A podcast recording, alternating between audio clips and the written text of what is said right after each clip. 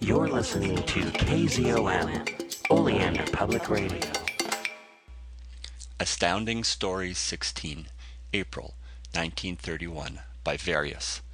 The World Behind the Moon, Part 1. Like pitiless jaws, a distant crater opened for their ship. Helplessly, they hurtled toward it.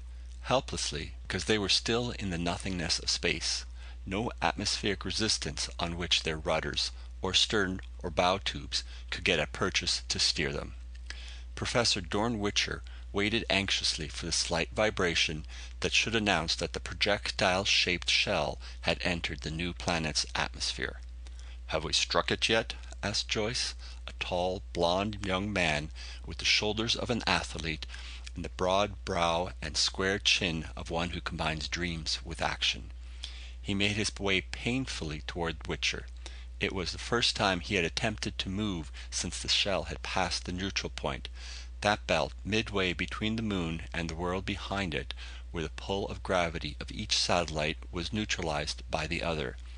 They, and all the loose objects in the shell, had floated uncomfortably about the middle of the chamber for half an hour or so, gradually settling down again, until now it was possible, with care, to walk.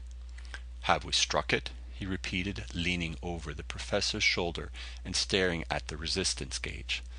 "No." Absently Wichter took off his spectacles and polished them. "There's not a trace of resistance yet." They gazed out the bow window toward the vast disk, like a serrated, pot marked plate of blue ice, that was the planet Zeud, discovered and named by them. The same thought was in the mind of each. Suppose there was no atmosphere surrounding Zeud to cushion their descent into the hundred mile crater that yawned to receive them.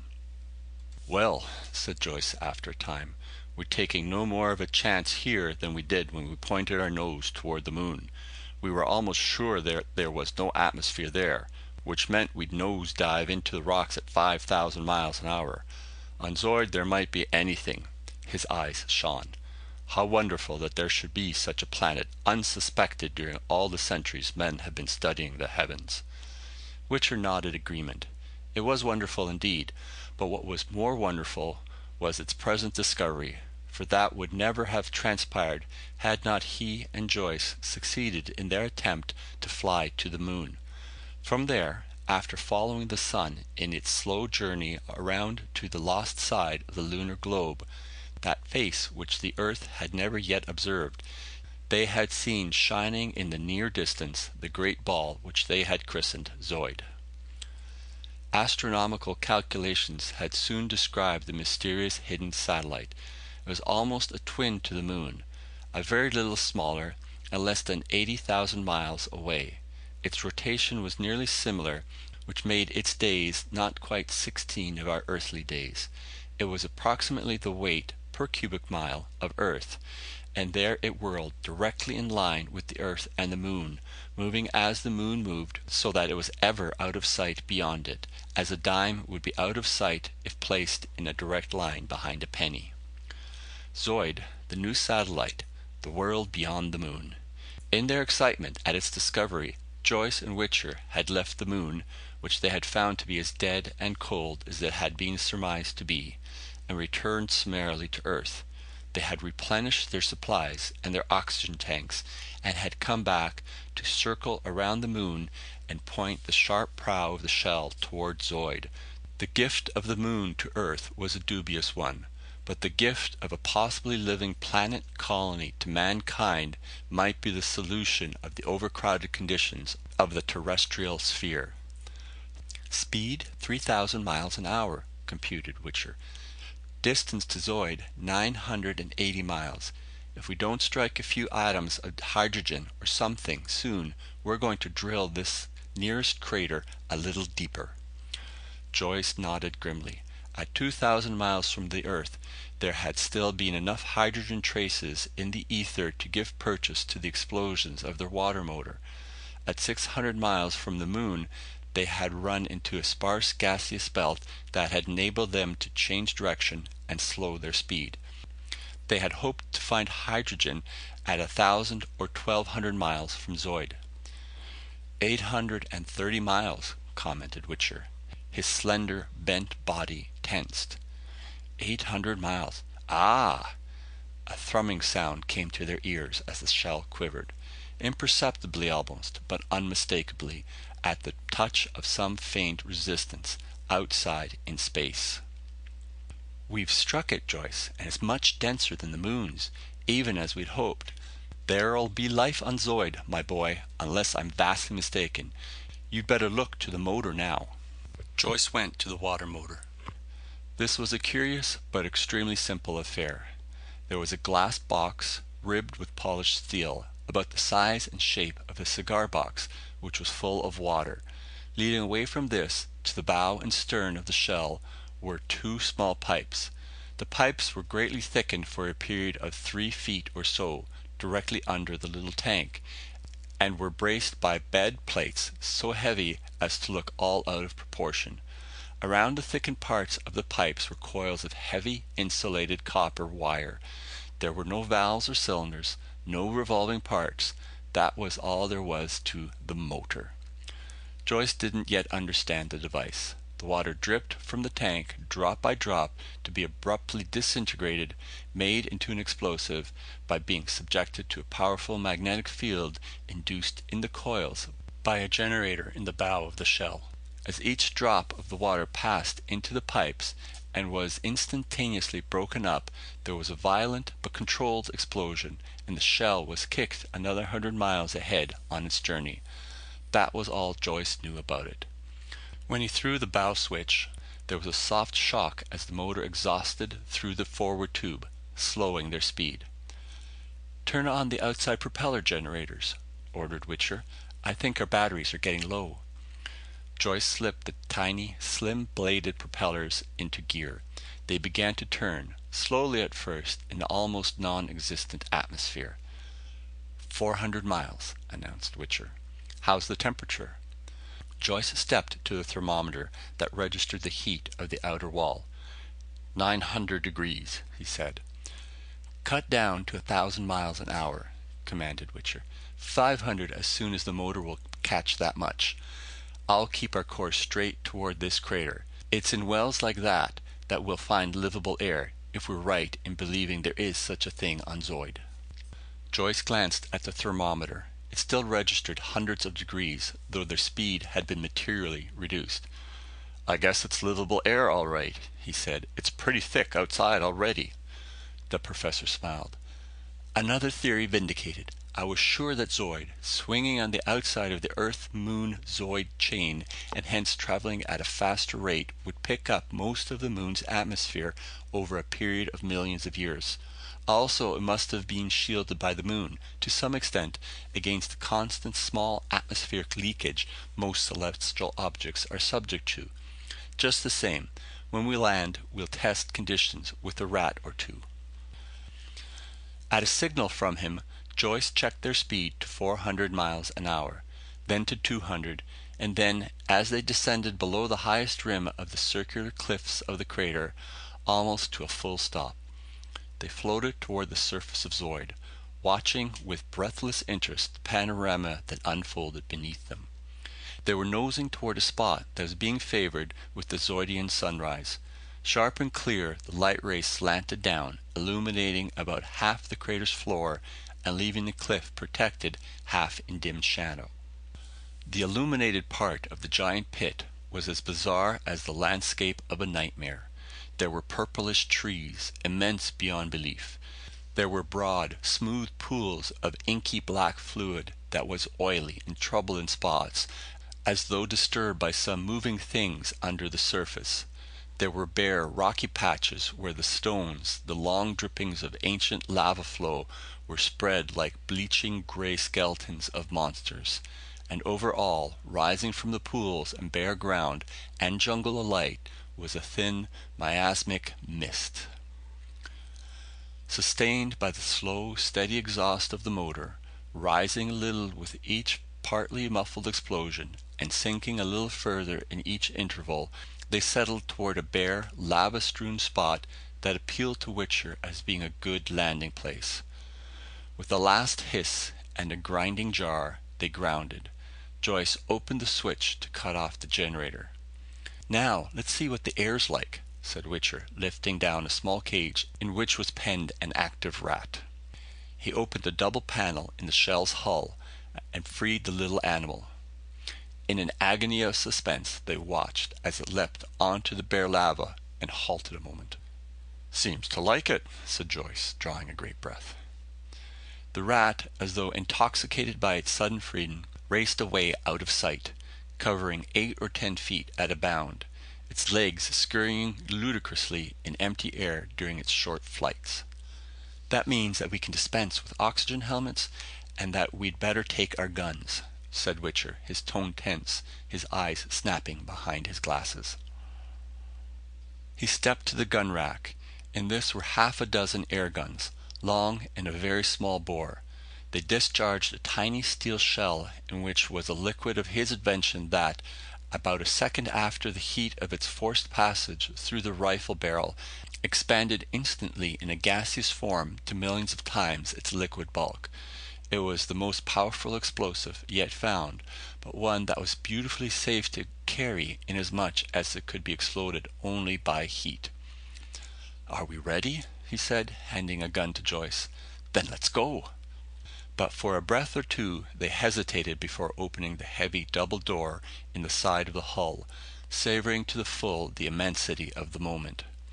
The rapture of the explorer, who was the first to set foot on a vast new continent, was theirs, magnified a hundredfold; for they were the first to set foot on a vast new planet. An entire new world, containing heaven alone knew what forms of life, what monstrous or infinitesimal creatures lay before them. Even the profound awe that they had experienced when landing on the moon was dwarfed by the solemnity of this occasion just as it is less soul stirring to discover an arctic continent which is perpetually cased in barren ice, than to discover a continent which is warmly fruitful and, probably, teeming with life. Still wordless, too stirred to speak, they opened the vault like door and stepped out, into a humid heat which was like that of their own tropical regions, but not so unendurable. In their short stay on the moon, during which they had taken several walks in their insulated suits, they had become somewhat accustomed to the decreased weight of their bodies due to the lesser gravity, so that here, where their weight was even less, they did not make any blunders of stepping twenty feet instead of a yard. Walking warily, glancing alertly in all directions to guard against any strange animals that might rush out to destroy them, they moved toward the nearest stretch of jungle. The first thing that arrested their attention was the size of the trees they were approaching. They had got some idea of their hugeness from the shell, but viewed from ground level they loomed even larger. Eight hundred, a thousand feet they reared their mighty tops, with trunks hundreds of feet in circumference, living pyramids whose bases wove together to make an impenetrable ceiling over the jungle floor. The leaves were thick and bloated like cactus growths, and their color was a pronounced lavender. "We must take back several of those leaves," said Wichter, his scientific soul filled with cold excitement. "I wish we could take back some of this air, too." Joyce filled his lungs to capacity. "Isn't it great? It's like wine. It almost counteracts the effects of the heat." "There's more oxygen in it than in our own," surmised Wichter. My God, what's that?" They halted for an instant. From the depths of the lavender jungle had come an ear shattering, screaming hiss, as though some monstrous serpent were in its death agony. They waited to hear if the noise would be repeated. It wasn't. Dubiously they started on again. "We'd better not go in there too far," said Joyce. "If we didn't come out again, it would cost Earth a new planet. No one else knows the secret of your water motor." "Oh, nothing living can stand against these guns of ours," replied Wichter confidently. "And that noise might not have been caused by anything living. It might have been steam escaping from some volcanic crevice."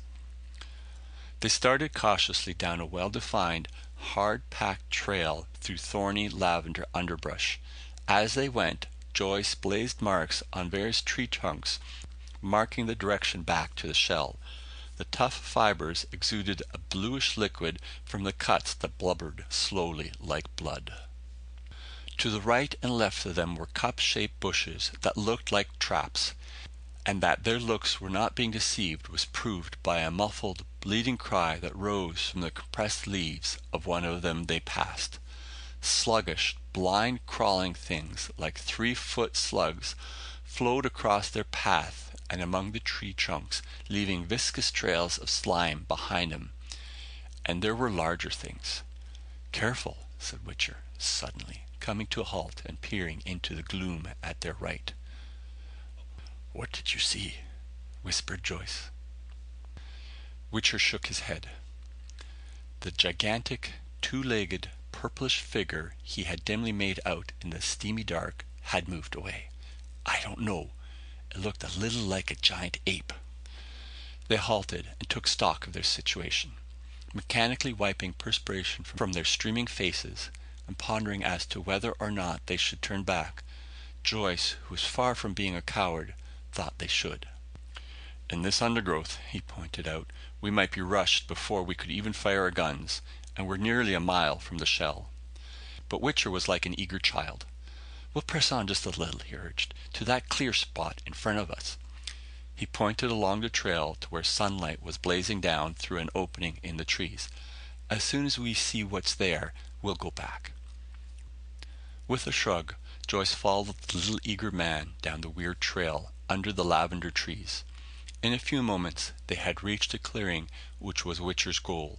They halted on its edge, gazing at it with awe and repulsion.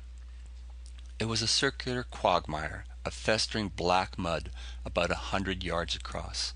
Near at hand they could see the mud heaving, very slowly as though abysmal forms of life were tunneling along just under the surface.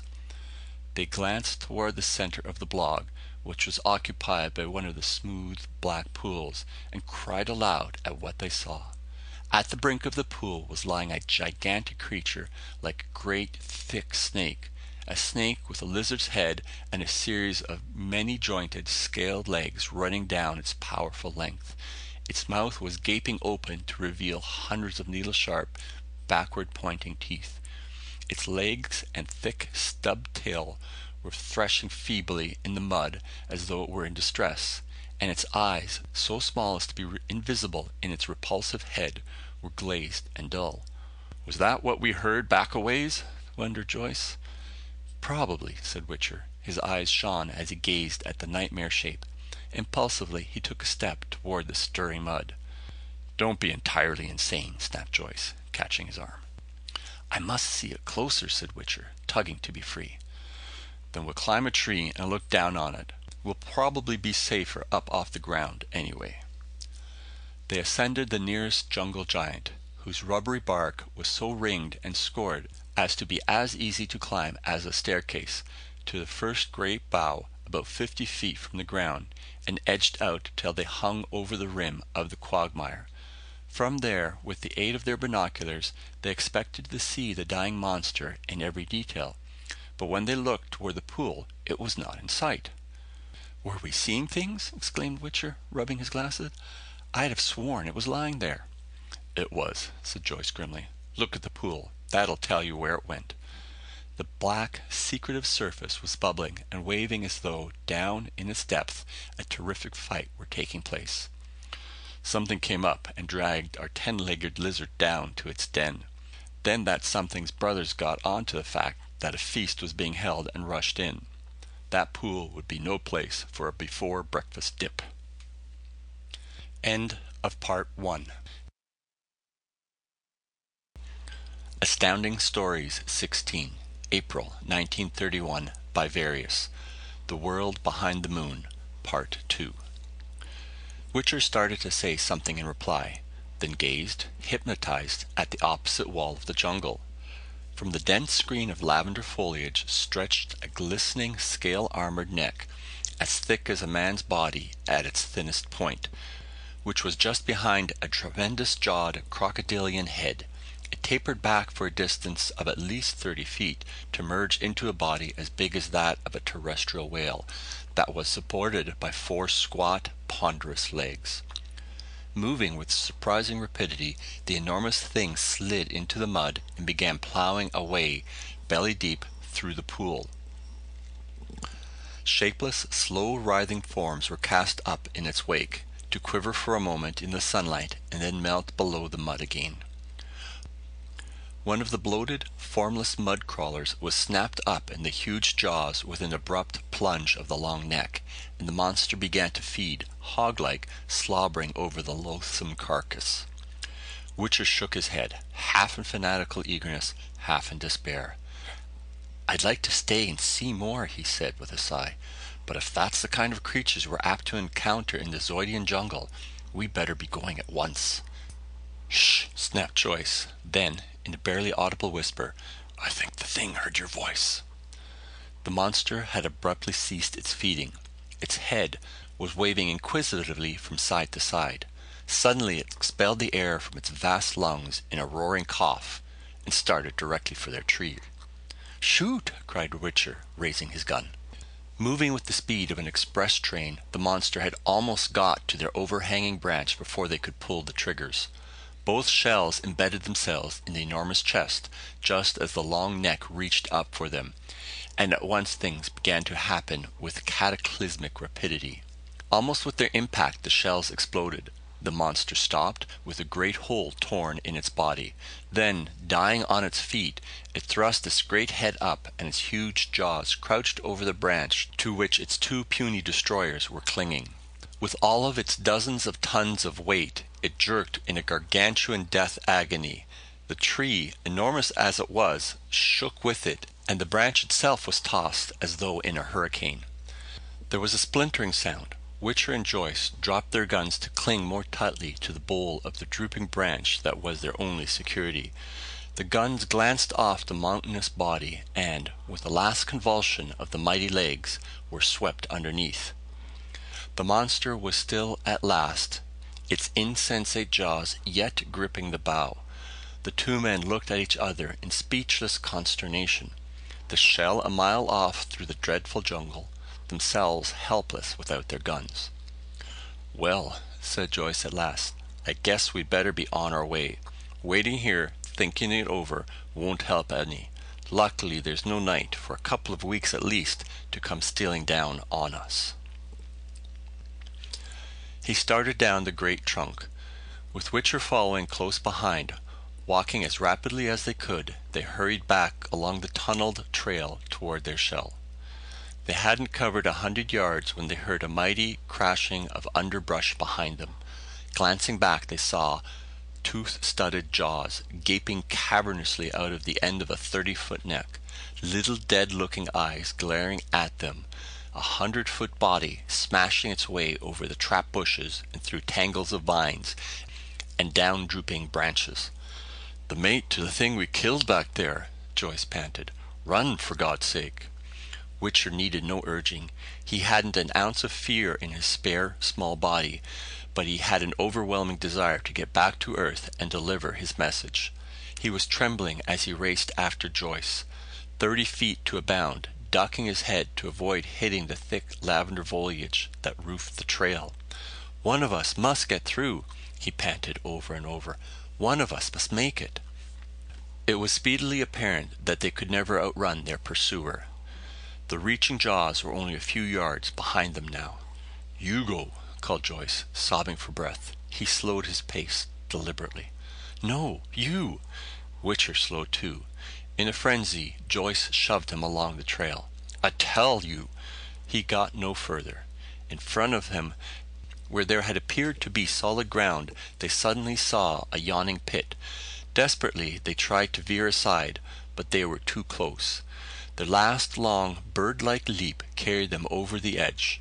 They fell, far down, into a deep chasm, splashing into a shallow pool of water. A few clods of earth cascaded after them as the monster above dug its great splayed feet into the ground and checked its rush in time to keep from falling after them. Then the top of the pit slowly darkened as a covering of some sort slid across it. They were in a prison as profoundly quiet and utterly black as a tomb. "Dorn!" shouted Joyce. "Are you all right?" Yes, came a voice in the near darkness. And you? I'm still in one piece, as far as I can feel. There was a splashing noise. He waded toward it, and in a moment his outstretched hand touched the professor's shoulder. "This is a fine mess," he observed shakily. "We got away from those tooth lined jaws all right, but I'm wondering if we're much better off than we would have been if we hadn't escaped." "I'm wondering the same thing." Wichter's voice was strained. "Did you see the way the top of the pit closed above us? That means we're in a trap, and a most ingenious trap it is, too.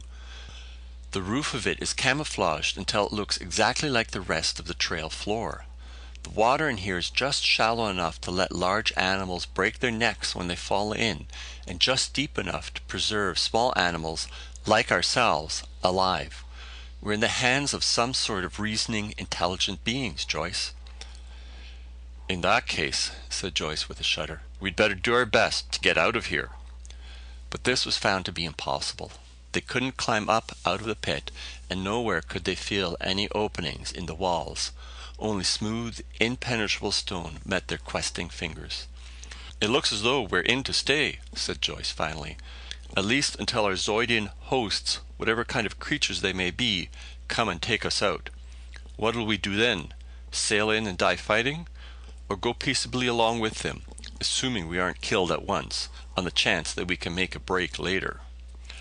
"I'd advise the latter," answered Wichter. "There's a small animal on our own planet whose example might be a good one for us to follow. That's the possum." He stopped abruptly and gripped Joyce's arm. From the opposite side of the pit came a grating sound. A crack of greenish light appeared, low down near the water. This widened jerkily, as though a door were being hoisted by some sort of pulley arrangement. The walls of the pit began to glow faintly with reflected light. "Down!" Breathed Wichter. Noiselessly they let themselves sink into the water until they were floating, eyes closed and motionless, on the surface. Playing dead to the best of their ability, they waited for what might happen next. They heard a splashing near the open rock door. The splashing neared them, and high pitched hissing syllables came to their ears variegated sounds that resembled excited conversation in some unknown language. Joyce felt himself touched by something, and it was all he could do to keep from shouting aloud and springing to his feet at the contact. He'd had no idea, of course, what might be the nature of their captors, but he had imagined them as manlike, to some extent at least, and the touch of his hand, or flipper, or whatever it was, indicated that they were not. They were cold blooded reptilian things, for the flesh that had touched him was cold, as clammy and repulsive as the belly of a dead fish. So repulsive was that flesh that, when he presently felt himself lifted high up and roughly carried, he shuddered in spite of himself at the contact. Instantly the thing that bore him stopped. Joyce held his breath. He felt an excruciating, stabbing pain in his arm after which the journey through the water was resumed. Stubbornly he kept up his pretense of lifelessness. The splashing ceased, and he heard flat, wet feet slapping along on dry rock, indicating that they had emerged from the pit. Then he sank into real unconsciousness. The next thing he knew was that he was lying on a smooth, bare rock in a perfect bedlam of noises. Howls and grunts, Snuffling coughs and snarls beat at his eardrums. It was as though he had fallen into a vast cage in which were hundreds of savage, excited animals. Animals, however, that in spite of their excitement and ferocity were surprisingly motionless, for he heard no scraping of claws or padding of feet. Cautiously he opened his eyes. He was in a large cave, the walls of which were glowing with greenish phosphorescent light. Strewn about the floor were seemingly dead carcasses of animals. And what carcasses they were! Blubber coated things that looked like giant tadpoles. Gazelle like creatures with a single, long, slim horn growing from delicate, small skulls. Four legged beasts and six legged ones. Animals with furry hides and crawlers with scaled coverings. Several hundred assorted specimens of the smaller life of Zeud lay stretched out in seeming lifelessness. But they were not dead. These bizarre beasts of another world, they lived, and were animated with the frenzied fear of trapped things. Joyce could see the tortured heaving of their furred and scaled sides as they panted with terror, and from their throats issued the outlandish noises he had heard. They were alive enough, only they seemed unable to move. There was nothing in his range of vision that might conceivably be the beings that had captured him. So Joyce started to lift his head and look around at the rest of the cavern. He found that he could not move. He tried again, and his body was as unresponsive as a log. In fact, he couldn't feel his body at all. In growing terror, he concentrated all his will on moving his arm. It was as limp as a rag. He relaxed, momentarily in the grip of stark, blind panic. He was as helpless as the howling things around him. He was numbed, completely paralyzed into immobility. The professor's voice, a weak, uncertain voice, sounded from behind him. Joyce! Joyce! He found that he could talk, and the paralysis that gripped the rest of his muscles had not extended to the vocal cords. Dorn! Thank God you're alive! I couldn't see you, and I thought... I'm alive, but that's about all, said Wichter. I, I can't move. Neither can I. We've been drugged in some manner, just as all the other animals in here had been drugged. I must have gotten my dose in the pit. I was cut, or stabbed, in the arm. Joyce stopped talking as he suddenly heard steps. Like human footsteps, yet weirdly different. Flap flapping sounds, as though awkward flippers were slapping along the rock floor toward them. The steps stopped within a few feet of them. Then, after what seemed hours, they sounded again, this time in front of him. He opened his eyes, cautiously, barely moving his eyelids, and saw at last, in every hideous detail, one of the super beasts that had captured Wichter and himself. It was a horrible cartoon of a man, the thing that stood there in the greenish glow of the cave. Nine or ten feet high, it loomed hairless, with a faintly iridescent purplish hide. A thick cylindrical trunk sloped into a neck only a little smaller than the body itself. Set on this was a bony, ugly head that was split clear across by lipless jaws. There was no nose, only slanted holes like the nostrils of an animal and over these were set pale, expressionless, pupilless eyes. The arms were short and thick, and ended in bifurcated limbs of flesh, like swollen hands encased in old fashioned mittens. The legs were also grotesquely short, and the feet were mere shapeless flaps. It was standing near one of the smaller animals, apparently regarding it closely. Observing it himself, Joyce saw that it was moving a little, as though coming out of a coma. It was raising its bizarre head and trying to get on its feet. Leisurely the two legged monster bent over. Two long fangs gleamed in the lipless mouth. These were buried into the neck of the reviving beast, and instantly it sank back into immobility. Having reduced it to helplessness, the monster ate it. The lipless jaws gaped widely. The shapeless hands forced in the head of the animal, the throat muscles expanded hugely, and in less than a minute it had swallowed its living prey as a boa constrictor swallows a monkey. Joyce closed his eyes, feeling weak and nauseated. He didn't open them again until long after he heard the last of the awkward, flapping footsteps. Could you see it? asked Wichter, who was lying so closely behind them that he couldn't observe the monstrous Zeudian. What did it do? What was it like? Joyce told them of the way the creature had fed. We are evidently in their provision room, he concluded. They keep some of their food alive, it seems. Well, it's a quick death. Tell me more about the way the other animal moved just before it was eaten. There isn't much to tell, said Joyce wearily. It didn't move long after those fangs were sunk into it. But don't you see? There was sudden hope in Wichter's voice. That means that the effect of the poison, which is apparently injected by those fangs, wears off after a time. And in that case... In that case, Joyce interjected, we have only an unknown army of 10 foot Zeudians. The problem of finding a way to the surface of the ground again and the lack of any kind of weapons to keep us from escaping. "We're not quite weaponless, though," the professor whispered back. "Over in a corner there's a pile of the long, slender horns that sprout from the heads of some of these creatures. Evidently the Zeudians cut them out, or break them off, before eating that particular type of animal. They'd be as good as lances if we could get a hold of them." Joyce said nothing, but hope began to beat in his own breast. He had noticed a significant happening during the age long hours in the commissary cave. Most of the Zeudians had entered from the direction of the pit, but one had come in through an opening in the opposite side, and this one had blinked pale eyes as though dazzled from a bright sunlight, and was bearing some large woody tubers that seemed to have been freshly uprooted. There was a good chance, thought Joyce, that that opening led to a tunnel up to the world above.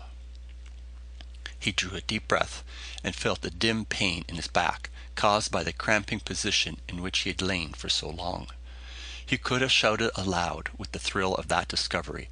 This was the first time he had felt his body at all. Did that mean the effect of the poison was wearing off? That it wasn't as lastingly paralyzing to his earthly nerve centers as to those of Zeudian creatures around him? He flexed the muscles of his leg. The leg moved a fraction of an inch. "Dorn," he called softly, "I can move a little. Can you?" "Yes," Wichter answered. "I've been able to wriggle my fingers for several minutes. I think I could walk in an hour or two." "Then pray for that hour or two. It might mean our escape." Joyce told him of the seldom used entrance that he thought led to the open air. "I'm sure it goes to the surface, Dorn. Those woody looking tubers had been freshly picked." Three of the two legged monsters came in just then. They relapsed into lifeless silence. There was a horrible moment as the three paused over them longer than any of the others had. Was it obvious that the effects of the numbing poison was wearing off? Would they be bitten again? Or eaten? The Zeudians finally moved on, hissing and clicking to each other. Eventually the cold-blooded things fed, and dragged lethargically out of the cave in the direction of the pit. With every passing minute, Joyce could feel life pouring back into his numbed body. His cramped muscles were in agony now, a pain that gave him fierce pleasure. At last, risking observation, he lifted his head, and then struggled to a sitting position and looked around. No Zeudian was in sight. Evidently they were too sure of their poisoned glands to post a guard over them. He listened intently, and could hear no dragging footsteps. He turned to Wichter, who had followed his example and was sitting up, feebly rubbing his body to restore circulation. "Now's our chance," he whispered. "Stand up and walk a little to steady your legs while I go over and get us a couple of those sharp horns. Then we'll see where that entrance of mine goes." He walked to the pile of bones and horns in the corner and selected two of the longest and slimmest of the ivory-like things. Just as he had rejoined Wichter he heard the sound with which he was now so grimly familiar the flapping, awkward footsteps. Wildly he signaled the professor. They dropped in their tracks just as the approaching monster stumped into the cave. For an instant he dared hope that their movement had gone unobserved, but his hope was rudely shattered. He heard a sharp hiss, heard the Zeudian flap toward them at double quick time. Abandoning all pretense, he sprang to his feet just as the thing reached him, its fangs gleaming wickedly in the greenish light. He leapt to the side, going twenty feet or more with the press of his earth muscles against the reduced gravity. The creature rushed on toward the professor. That game little man crouched and awaited its onslaught. But Joyce had sprung back again before the two could clash. He raised the long horn and plunged it into the smooth, purplish back. Again and again he drove it home, as the monster writhed under him. It had enormous vitality. Gashed and dripping, it yet struggled on, attempting to encircle Joyce with its stubby arms. Once it succeeded, and he felt his ribs crack as it contracted his powerful body. But a final stroke finished the savage fight. He got up and, with an incoherent cry to Wichter, raced toward the opening on which they pinned their hopes of reaching the upper air. Hissing cries and the thudding of many feet came to them just as they reached the arched mouth of the passage. But the cries and the constant pandemonium of the paralyzed animals died behind them as they bounded along the tunnel. They emerged at last into the sunlight they had never expected to see again, beside one of the great lavender trees. They paused an instant to try to get their bearings. "This way," panted Joyce as he saw, on a hard packed path ahead of them, one of the trail marks he had blazed. Down the trail they raced, towards their space shell. Fortunately, they met none of the tremendous animals that infested the jungles, and their journey to the clearing in which the shell was lying was accomplished without accident. "We're safe now," gasped Wichter, as they came in sight of the bare lava patch. "We can outrun them five feet to their one." They burst into the clearing and halted abruptly. Surrounding the shell, stumping curiously about it and touching it with their shapeless hands, were dozens of the Zeudians. "My God!" groaned Joyce. "There must be at least a hundred of them. We're lost for certain now." They stared with hopeless longing at the vehicle that, if only they could reach it, could carry them back to earth. Then they turned to each other and clasped hands, without a word. The same thought was in the mind of each to rush at the swarming monsters and fight till they were killed. There was absolutely no chance of winning through to the shell, but it was infinitely better to die fighting than be swallowed alive.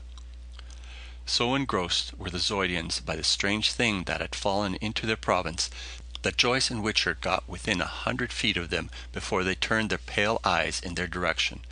Then, baring their fangs, they streamed toward the Earthmen, just as the pursuing Zeudians entered the clearing from the jungle trail. The two prepared to die as effectively as possible. Each grasped his lance-like horn tightly. The professor mechanically adjusted his glasses more firmly on his nose. With his move, the narrowing circle of Zeudians halted. A violent clamor broke out among them.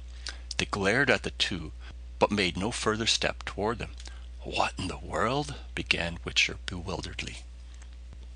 "Your glasses!" Joyce shouted, gripping his shoulder. "When you move them, they all stop. They must be afraid of them somehow. Take them clear off and see what happens." Wichter removed his spectacles and swung them in his hand, peering nearsightedly at the crowding Zeudians. Their reaction to his simple move was remarkable. Hisses of consternation came from their lipless mouths. They faced each other uneasily, waving their stubby arms and covering their own eyes as though suddenly afraid they would lose them. Taking advantage of their indecision, Joyce and Wichter walked boldly toward them. They moved aside, forming a reluctant lane. Some of the Zeudians in the rear shoved to close in on them, but the ones in front held them back. It wasn't until the two were nearly through that the lane began to straggle into a threatening circle around them again. The Zeudians were evidently becoming reassured by the fact that Wichter continued to see all right in spite of the little strange creature's alarming act of removing his eyes. "Do it again," breathed Joyce, perspiration beading his forehead as the giants moved closer, their fangs tentatively bared for the numbing poison stroke. Wichter popped his glasses on, then jerked them off with a cry, as though he were suffering intensely. Once more the Zeudians faltered and drew back, feeling at their own eyes.